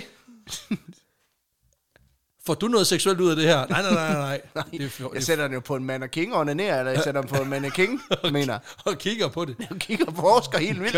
og kigger på de store tatoveringer. ja, det er, det er rimelig sygt. Men, Ej, øh, men fuck, hvad skal han bede om det? Ja. Øhm, han, og han går virkelig langt for at få de helt gode i sin samling. Ifølge en af reportagerne, så havde han på et tidspunkt øh, udset sig en, en, en gut, som var hasardspiller, mm. og derfor havde kørt sådan en form for gambling-tema oh, fedt noget. på sin krop, så han er sådan, du ved, altså Ja, ja, spillekort overalt, og et S under foden, og alt sådan noget fedt noget. Og der, der, der lyder det som, altså der beskriver han sådan, at ham, ham må jeg have. Ad. Jeg er også bare det sådan, ja ja, det er sådan noget, det er sådan noget Cruella, det vil hun siger. Mm. Bare med menneskehud. Dit syge svin. altså, der, der står sådan, at det bliver beskrevet, hvordan han kan gå rundt sådan, og sådan sige, erfare en specimen og sådan noget. Det var sådan, okay. ja, præcis. Ja, ja, ja. Altså, den er sådan, den er, den er kvart, den er kvart i Ole Vedel, og, og halv i Hannibal Lecter, ikke? ja. Og helt i for meget. Præcis. Om det lykkes ham at få øh, manden med spillekortene, det ved jeg ikke. Nej, okay. Øh, men han formår alligevel at få fyldt godt op i samlingen, lad os sige det sådan. For udover at være en bærende søjle i det her miljø, i en sådan grad, at han bliver kendt som Iratsumi Hakase, mm. som øh, betyder øh, Dr. Tattoo. Okay. Altså det er simpelthen Dr. Tatovering om der. Yes. Øhm, så får han øhm, fra hans indsamling, den for alvor tager fart i løbet af 1920'erne, og til at hans øh, samlingsstørrelse, den topper i slutningen af 1930'erne, der får han angiveligt indsamlet, preserveret og færdiggjort op imod, hold godt fast, Mm. 2.000 hele og halve stykker kunst, What? og oparbejder et arkiv med over 3.000 billeder af de her, både øh, af kunstnerne, både før og efter, at de er blevet til Ja, ja. evig kunst. Øhm, det er ret meget hud. Det er ret meget hud. Altså, det er så meget hud, at selv store og lille Claus, de er sådan lidt, okay, slap af, din fucking psykopat. Det-. Altså, det er mange huder. Altså, jo, jeg slog min bedstemor ihjel og solgte hende på markedet. Det, det ved jeg godt, den er, den er ja. gal. Det her, altså, du har lavet et helt rum med dine døde venner. Det er jo et helt walking closet, den her. er okay. Ja, præcis. Sådan, du er på Skal bøjlestang. med ud i garderoben? Ja, nej, Så-. Ej, det skal jeg fucking ikke. Nej, er du sindssyg, mand. Det,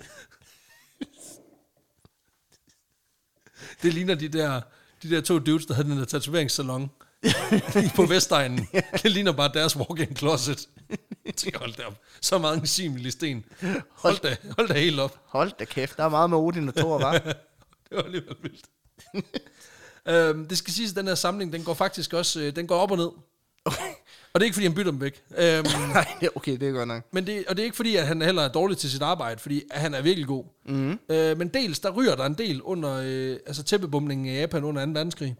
Okay, ja, det, okay, fair nok. Ja, og det vil sige, det er derfor, den topper sådan i slutningen af 30'erne, så får den lige et dyk. Ja, det er klart, ja. Ja, det sker. Øh, og så ryger der også et par stykker på sådan lidt mere kuriøs måde. Okay. Fordi den kære doktor, han åbenbart på et tidspunkt er sådan lidt, lidt sindig med sin bagage. Øhm, og det er fordi, der er en af kilderne, der beskriver en historie, hvor Fukushi, han øh, er et smut i USA, for at vise noget af sit, øh, sit, sit forskning frem. Mm. Han er i Chicago, i sådan en form for transit. Og så, øh, så mister han sgu sin kuffert. Nej. Jo, og den er fuld af døde mennesker. Altså, Ja. ja. en kuffert fuld af hud. Altså ikke den, Dengang hvor han... kunne du fandme få alt med igennem tollen. Altså, Præcis. Hold kæft, man, nu om dagen, så må man ikke engang tage en flaske vand med igennem security. Altså, Nej, præcis. dengang, Dengang. der er det bare sådan, prøv lige at åbne din taske. Ja, det er, øh, hvad er det? Jamen, det er døde mennesker. Okay, jamen, det er fint. Du har ikke nogen våben, vel? Nej, jeg har kun kartoffelskralder. Okay, kun, kun nok. Undskyld, hvad er det der? Undskyld mig, men det er en 250 ml kvadorflaske. Den må du ikke Hvad have med. fanden er du terrorist? Eller hvad? Er du syg i hovedet? Undskyld mig, men det, er det body lotion? Har du dine sko på? Kan du så få dem af? Undskyld, selvfølgelig har jeg body lotion med. Prøv at høre, jeg har otte mennesker i den kuffert. Jeg skulle nødt til at holde den nogenlunde frisk. Hvad fanden regner du med? Du skal være glad for, at det var kun 250 ml. Han har været nødt til at dele dem ned i sådan nogle 50 ml, så man kan få dem med igennem. Så kan han sidde, så sidder han i transitten og sidder og smører den der ud. Ja, ja. Det- Det er ham, der sidder og kigger på, ham på hinanden over på sædet. Igennem i Bluetooth. Oh, fine specimen. Ja, præcis. I want to add you to my collection. Præcis, det er sådan lidt sygt, ikke? Ja. Altså, det bliver man bare nødt til at sige. Øhm, også bare fordi, tænk på den stakkel, der har, fået, der har taget den kuffert. Han har troet, det var noget fedt, en iPad mm. eller et eller andet, han kunne sælge hurtigt. Så åbner han den. Okay. Der er muligt fedt i, måske det er lækker mad. Nej, det var det så ikke. Det er det overhovedet ikke. Præcis, bare sådan, prøv at forestille dig, det var den kuffert, Danny i jul fra Vesterbro var kommet med hjem. Hold kæft, mand. Jeg skal have min røde kuffert. Ja, prøv at slappe af. Jeg har skaffet en fed kuffert. Du har fået 200 p- japanere, mand. Prøv at se, hvad der er i. Det er sgu ikke noget, du finder hver dag. Nej. Og skide på den der åndssvage rødmappe der, så kom nu lidt. Ja, det, er- det er sygt nok. Det er ikke alt, der går tabt, skal det siges, heldigvis. Okay. Op imod starten af 1950'erne, der har han ligesom... Altså, der har han stadig plads til, at han kan lave altså, flere udstillinger på forskellige hospitaler rundt omkring i Tokyo. Blandt andet på Imperial University i øh, Tokyo, der laver han i 1950 en udstilling, Ja. hvor han ligesom tager de 31 bedst præserverede full bodies, han har, Ja.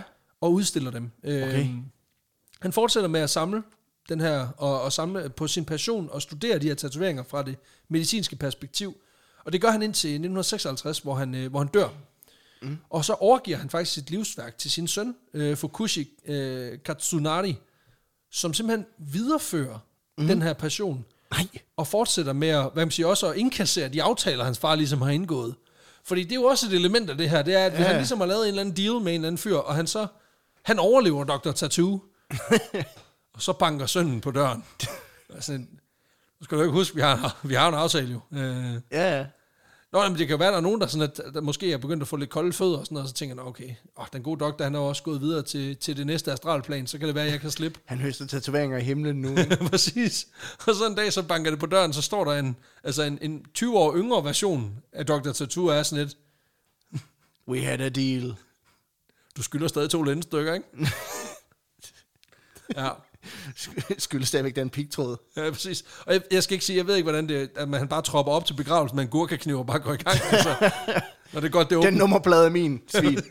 Jeg er fandme glad for, det er åben kasket, ellers så ville det her være markant mere besværligt. Jeg tager bare, hvad der er mit. Nej, men øh, i dag, der, der består øh, samlingen, den findes stadig, den består lige over 100, jeg mener det er 105 stykker øh, kropskunst, primært øh, Okay. altså hele tatoveringer, som så enten er pandekade op på et, altså et lærred, mm. Eller øh, står på en mannequin. Og så øh, befinder den sig i dag på øh, det patologiske museum i Tokyo, sammen med tusindvis af sider med dels meget, meget udførlige noter Ja. og billeder. Okay. Øh, det skal siges, at den her øh, udstilling er ikke øh, tilgængelig for offentligheden. Altså, den er ikke åben. Nej, okay. Øh, men der er flere journalister og fotografer, blandt andet også en legendarisk tatovør, der hedder Ed Hardy. Ham, der ligesom har Ja, ja. navn til Ed Hardy. Ed Hardy. Brandet, Don Ed Hardy hedder han. Han har fået lov til at se øh, udstillingen tilbage i midt-80'erne, og, og, og lavet som en reportage Fedt. til et øh, magasin øh, fra udstillingen. Um, så, så, så de har jo ligesom fået lov til at se den her udstilling, Det er klart, hvilket er ja. super fascinerende og fucking creepy, også bare fordi, altså som jeg, på de billeder, jeg har set, så står det vidderligt sådan rigtig hospitalsetting, altså sådan kliniske vægge ja. og nogle loftslamper, og så står der Og bare, så er der bare en mand spredt ud. så er der bare, nej, ikke med én mand, altså Nej, det er nej. jo altså 50 mennesker, Ja, ja, uden som, hoveder, som, et, som et koskins tæppe fra Ikea. præcis, ja, ja. som bare ligger. Um, Jeg har jo, øh, jeg, jeg så en dokumentar om, jeg, jeg var meget glad for at se ting om flat earth også, ikke? Mm. Og der så jeg sådan en dokumentar, den anden dag på YouTube, hvor der er en flat earther, der seriøst siger, at, jamen prøv at høre, verden passer perfekt på et fladt landkort. Så den kan jo ikke være rund, fordi som du kan se, så passer det her flade kort ikke rundt om en, om en kugle. Så derfor må jorden jo være flad. Ah. Og med hans argument, hvis han kom derind, så vil han jo være sådan, alle mennesker er jo faktisk, er jo faktisk flade. Flade. Fordi, prøv at se, hans hud passer perfekt på det her lærred, ja, Så derfor, okay, Erasmus Montanus, det fandme en sindssyg logik, du har gang i der. Okay, vildt nok. ja. Den holder ikke, men øh, du, du er syg. Du er mere syg end ham, der har samlet alt det her shit. Altså, ja. Kan du lade være med at prøve den på, for at se, om den det, passer? din præcis, nej, det er ikke en... Er det er også vildt nok, der står Excel i nakken. Det skulle have. Nej, den passer ikke på dig, præcis, den er, en, fordi du er en cool. ja, den er mildest talt tailor-made. Altså, Ja. ja. den er, det, er, det er made to specific, det her. Som sagt, så er det hans øh, søn, Fukushi øh, Katunari, der ligesom mm. fortsætter sin fars arbejde. Men siden sådan noget start nullerne, har jeg ikke rigtig kunne finde så pokkers meget på den her samling. Altså, det, Nej, okay. det, det er ligesom om, at, at alle medier, der behandler det, de bruger ligesom dokumentation for dengang, bruger mm. gamle magasinartikler fra sådan noget 50'erne øh, og 60'erne og sådan noget, og så nogle billeder, som er taget i 80'erne, blandt andet af Ja, ja, Donald Hardy, ikke? Um, så, så jeg ved jo ikke så meget nyt om den her samling, udover at den formentlig lever en stille tilværelse på nogle, i nogle lukkede lokaler et sted i Tokyo, ikke? Og, og det virker i hvert fald sådan. Men ja. man kan sige, det giver også okay mening, fordi tatoveringer har stadig i dag en status i Japan, som, som gør, at, at det er ikke noget, som... Altså, der, selvfølgelig er der sket rigtig meget her med den yngre mm. generation, øh, nye, øh, unge mennesker, som, Ja, som prøver at normalisere det, og det er jo ikke ulovligt længere. Men især fordi netop, at Yakuzaen, altså den japanske mafia, de har virkelig gjort et indhug i at bruge de her tatoveringer, så, øh, så er stigmaet, det er ligesom holdt ved til den dag i dag. Og det gør jo også bare, at, at altså, at der ikke er så skide meget interesse i det. For eksempel så øh, vil vi to, vi vil lidt formentlig mm. ikke være, være velkomne i offentlige badehus eller i onsen, altså de her vel, øh, hvad man siger, øh, sådan nogle wellness øh, øh, badehuse. Øh, simpelthen fordi vi har øh, åbenlyse tatoveringer. Ja, Øh, jeg, ved ikke, jeg ved ikke, hvad fanden alternativet var, hvis du har fået dem indvortes. Øh, så kan du godt slippe ind. Sådan, bare det er kun mellem ballerne, så it's all good. Øhm, Det er til bogbinderen senere. præcis. Det er bare lige fordi, at så står der midt på bordryggen, fuck you! Ja, der står bare præcis, rundt om. Det er fordi, så passer det lige med, at du kan se den på bogreven, ikke? Hvad for en Ja. bog ville være bedst at tatovere, altså, hvad, ikke tatovere, hvad for en bog ville være bedst at indbinde med, med altså, med røvleder? Jeg Øh, tænker Alice i Eventyrland. Den der nye Prince Harry-bog. Eller en bog om ham der, Martin Shkreli, ham der, der, der opkøbte et eller andet medicin, og så satte prisen op med et faktor 50. Ja. Altså, the original asshole cover. Jeg, jeg ved ikke, hvorfor, men jeg synes, Alice i Eventyrland også ville kunne noget, altså, fordi det er sådan ligesom, hun skal ned igennem the rabbit hole. Ja, ja. Det kan også et eller andet sindssygt. Nej, men, øhm, men altså man kan sige, vi vil jo ikke være velkomne, og det er jo også, altså det siger også bare noget om, at, at, at stadig den dag i dag er det stigmatiseret. Jeg fandt faktisk en historie om, at, at borgmesteren i Osaka, Ja. så sent som i 2012, forsøgte at køre en kampagne, hvor man simpelthen ville forsøge at fyre offentligt ansatte, der havde tatoveringer. Okay. Fordi han simpelthen, og det er jo en udtalelse der, det underminerer borgernes tillid til byen. Jamen, det er klart. Øhm, Ja. ja. Og han gik så langt, at han faktisk fik lavet et spørgeskema, hvor folk i kommunen ligesom skulle svare på, om de havde tatoveringer. Og bagefter så gik han til folks ledere, for simpelthen at få dem til, enten at få dem fjernet, eller forsøge at få dem fyret. Altså, Fuck et svin, mand. ja, lidt ikke? Øhm, Det rager sgu da ikke ham. nej, Janne, det er, også, det er jo pisse ligegyldigt. Altså, hvis du har en delfin på anklen, ikke? Uh, det skal siges, det ender med, at der, er nogen, der okay. Bliver kørt nogle retssager mod byen, og hele lortet bliver stoppet igen, uh, fordi. Okay. man finder ud af, det må man faktisk ikke. Chok. Uh, men det siger også bare lidt om, at selv i moderne tid er der en meget problem, altså er det en betændt problemstilling. Mm. Og det forklarer måske også, hvorfor at der ikke lige er en offentlig institution som Universitetet i Tokyo, der ligesom tænker, jamen vi åbner skulle lige en, en udstilling med uh, tatoveringer, der er lavet på et tidspunkt, hvor tatoveringer var ulovlige Ja, øh, kom og kig. Altså, på den måde, så kan man sige, det er ikke... Øh, de har ikke den største interesse, så længe stigmaet er så stærkt, som det stadig er i den dag i dag. Øhm, selvom det sikkert vil give en masse, masse besøgende i det, der faktisk er en af de største samlinger i verden af menneskelig hud. Og der er igen en lille retorisk spidsvindighed. En af de største samlinger. Ja. Men øhm, det må være en cliffhanger til en anden gang. Ad. Fordi det er ikke den største samling. Øhm, men det kan være, det bliver til en anden historie. Okay, Men ja. det var simpelthen dagens historie. så kan vi høre historien om McGain en anden gang. Ja. Ja, præcis. øhm, men det var simpelthen historien om uh, Fukushi uh, Masashi, Dr. Tattoo. Dr. Tattoo og hans fantastiske samling. Og man kan sige, at som jeg sagde i starten, det var egentlig tænkt, det bare skulle være en pixie, for jeg bare gerne ville fokusere på ham. Men hele det her med syfilisen, det var fordi, jeg vidste ikke nok om syfilis, så jeg tænkte, det, det fandt mig også nu, for, nu tager vi fem minutter om syfilis.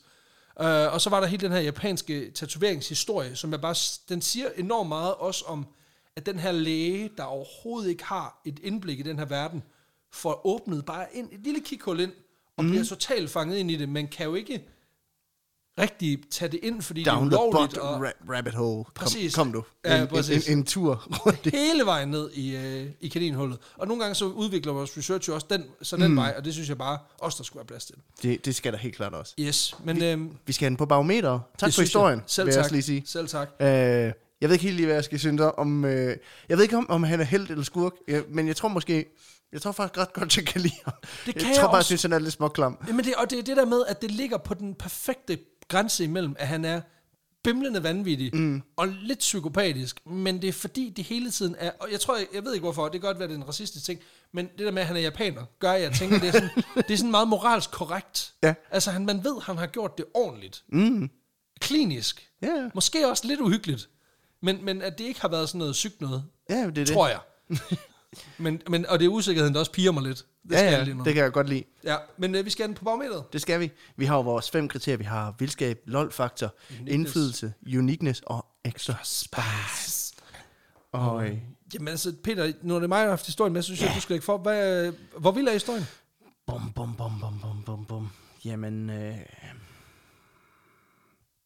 vi har haft mange skøre forskere med, og jeg synes, at vi har måske haft forskere, der var skøre og vildere end ham. Altså, han har en undersøger noget besynderligt. Helt vildt. Øh, Ja, det kommer jo egentlig også ret hurtigt i baggrunden, for det virker bare som om, det er et middel til at få lov til at snakke med folk, der Ja. har, har fået tatoveret en, en kriger på ryggen. Ja, og han er meget fascineret af det her, og, og det er også vildt at have den her store samling. Øhm, Præcis. Men jeg synes, vi har forskere, der, øh, der gør vildere ting. Ja, øh, og sætter sig selv lidt mere på spil også. Øh, man kan sige, at han er bare ham, folk de snakker om i, i kantinen, ikke? Som, ja. som ham, med- ham med huden. Øhm, Uh, det, han, det han primært lever det med, det er det stigma, at han, er er manden, der, der skinner folk. han er bogstaveligt talt hudlæge, ikke? Ja. Øhm, Præcis. jeg vil godt give ham fem. Det er 100% fair. Jeg, øh, jeg tror, jeg vil give ham en, et sekstal. Mm. Et lille sekstal. Altså, fordi, jamen også fordi det er, en- det er en vild... Nej, syv, syv bliver det til for mig, fordi det er en vild samling. Ja. Altså, det er det sgu bare. Så det, det, det synes jeg er ret vildt. Øh, også fordi det er, den, det er den største af, af tatoveringer. Jeg ved, der er nogle andre, der har forsøgt sig med bitte små, altså øh, at bevare folks tatoveringer efter de er døde, men det her med, at man laver et helt kropssuit, mm. det, er, det er ret vildt. Hvor griner er historien? Jeg synes det er meget griner. Jeg kan godt lide det. Øhm, jeg, det er sådan lidt fordi, at der er også alt det her med, med syfilis indover og tatoveringer i Japan. Øhm, som jo egentlig ikke, som jo egentlig mere er, er baggrund end, end noget andet for historien, ikke? Men, Ja. men som på en eller anden måde også skal, skal spille med. Øhm, jeg vil godt give den, jeg vil godt give den 8. Ja, fair. Jeg synes også, den er ret sjov. Jeg vil sige en, en syver, Ja. fordi der også bare er... Altså hele det der med, at man tatoverer kriminelle, skriver Ja. hund i panden på dem, Ja, lige præcis. det synes jeg skulle ret grineren. Jeg tror også, det er mest sådan, fordi at han skralder mest. Altså, Han skralder mennesker. han, han, han gør bare den her ting, men Ja. det, han gør ikke så meget andet. Nej. Så det er også sådan... Ja, præcis. Ja. Og så har vi jo uh, uniqueness. Altså, ja. den er jo nødt til at bonge lidt ud, fordi ja, han jo netop han er, nu, han er jo unik. ja, han er en Satan ret, ret unik fætter. Så, Øhm. så jeg vil sige, jeg er på noter på uniqueness. Ja, det, det kan jeg godt tilslutte mig. Ja.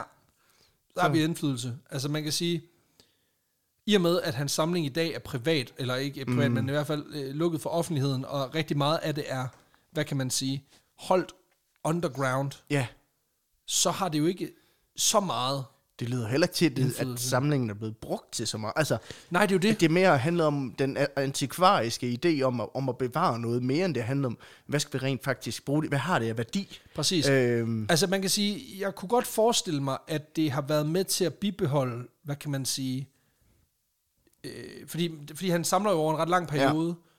så det kan jo være, at det også har været med til, og det er bare spekulation, men det der med, at det har fået nogle, nogle tatovører til at bibeholde nogle stilistiske valg, fordi de kan se, hvordan det er lavet. ja, Altså fordi når folk dør, så dør deres tatoveringer typisk med dem, men ikke her. Så han har jo haft et arkiv over, hvordan man gjorde, mm. eller hvordan man har lagt linjerne på nogle ting. ja, selvfølgelig. Så det kan selvfølgelig også... Ja, og så var han med til at grundlægge det her forbund for, for japanske Præcis. tatovører. Jeg tror på en tor. Ja, ja, Så Ja. det er fire. det er fire, ja. Og så Extra Spice. Altså jeg, for mig er det her, det er så bizart og makabert. Og alligevel med sådan en konstant streg over på den der, hvor det, det er lidt kedeligt. Fordi, mm. han, gør, han, er, han, fordi han ikke er gal. Og fordi han er så, selv så øh, siger, tilbagetrukket i det. Ja. At jeg synes, det er, det er, en, det er en nier for mig. Altså det er ja. så mærkeligt. Jeg vil godt give ham 8. Ja, jeg synes, det er så mærkeligt, at det er nødt til at fylde. Ja, Men det var historien. ja. Og hvad får 64. vi? 64. Ja, så en, en sådan middelmådig på, øh, på barometer, men det er jo simpelthen også klart, når der ikke har alle de der ting, der bare springer ud. Men så, det er så- stadigvæk en fucking god historie. Jeg synes også, det er en god historie, og jeg kunne simpelthen ikke øh, dybe mig. Og så fik vi også syfilisens historie, det kan jeg også rigtig godt lide. Lige præcis. Så lige præcis. øh, hvis du står lige pludselig for en positiv syfilis-test, så kan du sende en god tanke tilbage til Christopher Columbus og tænke, det her, det fuckede du også op. Dit fucking møgsvin. men øh, ned og få dig et fucking øh, fod, altså et, et, et, en bodysuit og et chest piece og nogle, øh, Ja, nogle sleeves og sådan noget. Altså. Inden du, inden du går elefantmand. Ja, præcis. Ja, ja. præcis. Men øh, vi er jo ikke helt færdige. vi er ikke helt færdige. Fordi vi har simpelthen også lige en sponsor mere, vi lige øh, vil øh, i ja, tale vi kører dobbeltspons de her uger. Ja, det gør vi, Øh, lige præcis. Fordi vi er dårlige til planlægning. Ja, ja, og, præcis. og det, øh, dagens afsnit er her til sidst er sponsoreret af HelloFresh, vores Ja. øh, gode gamle venner over ved måltidskasserne, fra, øh, hvor de nu er inde fra. Jeg ved, vi har diskuteret, om de fra ty- Tyskland er svært. Vi ved det faktisk ikke helt, men vi De er lidt fra begge steder, tror jeg. Ja. Ja. Jeg tror, selskabet er både... Jamen, de er jo, de er jo alle steder, ja. Ja, kan man sige. men jeg ved i hvert fald, hvor det ender. Det ender i min mause. Det gør det nemlig. Ja, fordi jeg er jo madmongol. Øh, og med det mener jeg, at jeg er rigtig glad for asiatisk mad. Og øh, forstod den? Om jeg gjorde det. Du sindssyg? Jeg er bare rigtig ringe til at lave det. ja, tak. Og det ligger også i, i navnet. Øh, så, øh, så for mig, så det her med HelloFresh, det, det, det, det er ret fedt, fordi det rent faktisk guider mig. Det tager mig lidt i hånden og, til at prøve at udfordre mig selv lidt. Fordi en af mine livretter, det er dal. Ja. Øh, som er den her sådan en linsegrød, linsemos. Og jeg har aldrig tur kaste mig ud i det, fordi hver gang jeg har prøvet det, så er det brændt på, og det er aldrig blevet godt, og det har smagt af helvede til. Ja. Men jeg har taget en opskrift med fra HelloFresh på netop cremet sød kartoffel dal, som Sådan, jeg lavede den anden dag, og det blev pissegodt. Fuck, hvor fedt. Og det er bare for at sige, at jamen, selv sådan nogle idioter som mig, der, øh, der kan lave en rugbrødsmad og en toast, og, øh, og spaghetti kødsovs, og hvis hofrette lasagne, ikke? Kan, faktisk, øh, Lige pludselig finde ud af at lave mad. kan faktisk lige pludselig udforske et helt nyt køkken. Ja, men det der med, at der er, det der med, at du har de der, altså du har seks tegninger bagpå, eller Ja. ikke tegninger, det er jo billeder, som ligesom viser dig, jamen det er cirka den her ja. størrelse, du skal skøre det, der står på instruktionerne, skær det 1 gange 1 gange 1 cm, gør, gør sådan her, sådan her, sådan her. Det er klart, det tager lidt tid, fordi man skal lige mm. tilmelde sig til det mindset, men når du ligesom er inde i, jamen det er, det er jo sådan her, tingene skal tilberedes, så er det bare fucking nemt. Altså Ja. det er pisse nemt. Det er, og det er virkelig fedt, og du kan altid spæde til med dine egne ting derhjemme. Altså, øh, der er koriander i den her, man skulle sådan putte, øh, lave sådan koriander chips til. Ja, tak. Vi er ikke så meget til koriander hjemme ved os. Jeg har brugt hvidløg i stedet for. Så det er ja. bare for at sige, det er også opskrifter, men lynhurtigt. Selv når man ikke har den store snille, man kan, man kan godt udskifte nogle ting, uden at, det, uden at fuck det hele op. Ja. Så det er bare for at sige, det er super nemt, hvis man står og, og er... Øh, Hvis du er en sløv kniv i et køkken, Ja. så, øh, så er det altså et godt bud. ja, og hvis du er sløv kniv i et køkken, så kan du tilmelde dig på HelloFresh. Vi har to kampagner, der, der, der kører lige nu. Lige og hvordan er det, de hænger sammen? Jamen altså, du har øh, til de nye brugere, som hedder, hvor du skal bruge koden vanvittig med store bogstaver, så får du øh, 30% på de to første kasser, 10% på de to sidste, besparelse på omkring 700 kroner, lidt over. Og så er der simpelthen også for de tilbagevendende kunder, altså folk, der ikke har brugt HelloFresh i to måneder eller mere, det vil sige folk, der for eksempel har brugt det i sommer, mm-hmm. eller sidste gang, vi havde, vi havde dem på som, øh, øh, som øh, sponsor, og super glad for det, håber, at I godt kunne lide det. Eller for whatever reason, man lige har været ude af loopet en gang, og tænker, vi giver det sgu lige et skud mere, så vil HelloFresh gerne have dig tilbage i folden, og det gør du simpelthen ved at bruge koden retur VVH. Ja, Øh, så får du simpelthen 30% på de tre første kasser. Og det er altså en besparelse, hvis du bruger en helt stor løsning på over 800 kroner. Mm. Så øhm, de vil virkelig gerne have dig tilbage, og de vil gerne overbevise dig endnu en gang om, at produktet faktisk er rigtig godt. Ja, og det er jo en måde at prøve at udforske noget nyt. Altså, og man kan selv vælge retterne, så hvis man vil udforske det asiatiske, eller det øh, italienske, eller det franske, så kan man simpelthen gå ind og vælge retterne, for Lige at prøve præcis. at udfordre sig selv en lille smule. Præcis, og de har altså sådan en 16-18 retter, man kan vælge mellem hver uge, og man kan også vælge premium, hvis man gerne vil det, for lige at få lidt ekstra og sådan nogle ting. Og du kan også justere øh, efter, hvad man siger, hvor mange er vi lige i den her uge og sådan mm. nogle ting. Så der er enormt meget fleksibilitet i produktet, hvilket jeg enormt godt kan lide. Så det er, det er rimelig meget lige til. Kast jer over det. Det er pissegodt. Vi er glade for det. Det var alt for den her omgang, kære lytter. Vi lyttes ved igen i næste uge, samme tid, samme sted. Yes. Endnu en vild historie. Det kan vi altid garantere. Moin.